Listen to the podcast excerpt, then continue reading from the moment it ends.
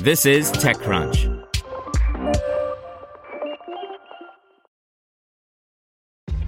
This episode is brought to you by ShipStation.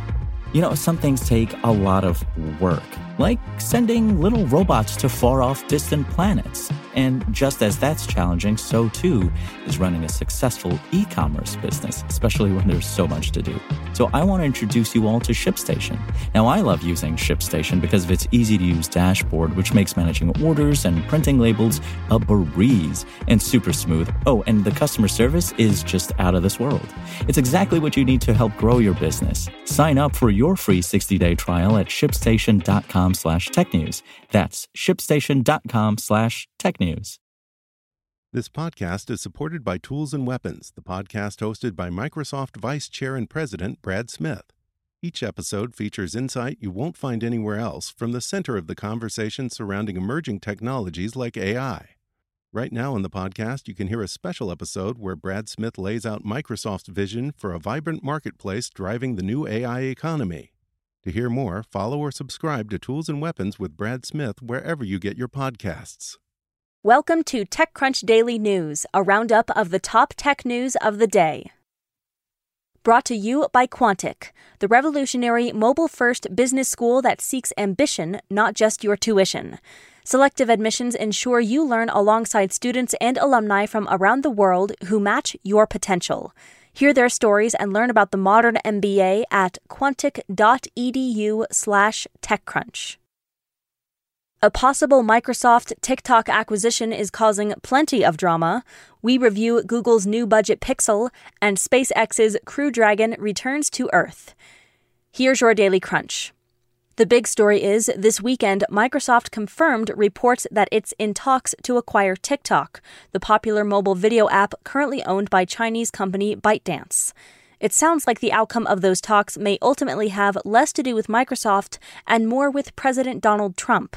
The company said in a statement, Following a conversation between Microsoft CEO Satya Nadella and President Donald J. Trump, Microsoft is prepared to continue discussions to explore a purchase of TikTok in the United States. Microsoft fully appreciates the importance of addressing the president's concerns. It is committed to acquiring TikTok subject to a complete security review and providing proper economic benefits to the United States, including the United States Treasury. And indeed, Trump said today that he's not opposed to an acquisition, but that a very substantial portion of that price is going to have to come into the Treasury of the United States. Meanwhile, Chinese internet users are calling ByteDance's CEO a traitor. In tech giants, Google's budget Pixel 4a has addressed its premium predecessor's biggest problem. Go to TechCrunch.com to read Brian Heater's review of the new $349 handset. Adobe's plans for an online content attribution standard could have big implications for misinformation. The project was first announced last November, and now the team has a white paper going into the nuts and bolts about how its system would work. In startups, funding, and venture capital, YC backed Artifact is looking to make podcasts more personal. Using professionally contracted interviewers, Artifact conducts short interviews with a person's closest friends or family and turns them into a personal podcast. Mobile banking startup Varo is becoming a real bank. The company announced that it has been granted a national bank charter from the Office of the Comptroller of the Currency and secured regulatory approvals from the FDIC and Federal Reserve to open Varo Bank NA. Here's advice and analysis from ExtraCrunch. Tim Porter and Elise LaCava of Madrona Ventures outline the set of services used by sales, marketing, and growth teams across their portfolio to identify and manage their prospects and revenue. TechCrunch's Alex Wilhelm looks at two new pieces of SPAC news and examines the question Is the 2020 SPAC boom an echo of the 2017 ICO craze? After Shopify's huge quarter, BigCommerce has raised its IPO price range. BigCommerce now intends to price its IPO between $21 and $23 per share. Go to TechCrunch.com to read our Extra Crunch analysis. Just a reminder, Extra Crunch is our subscription membership program, which aims to democratize information about startups.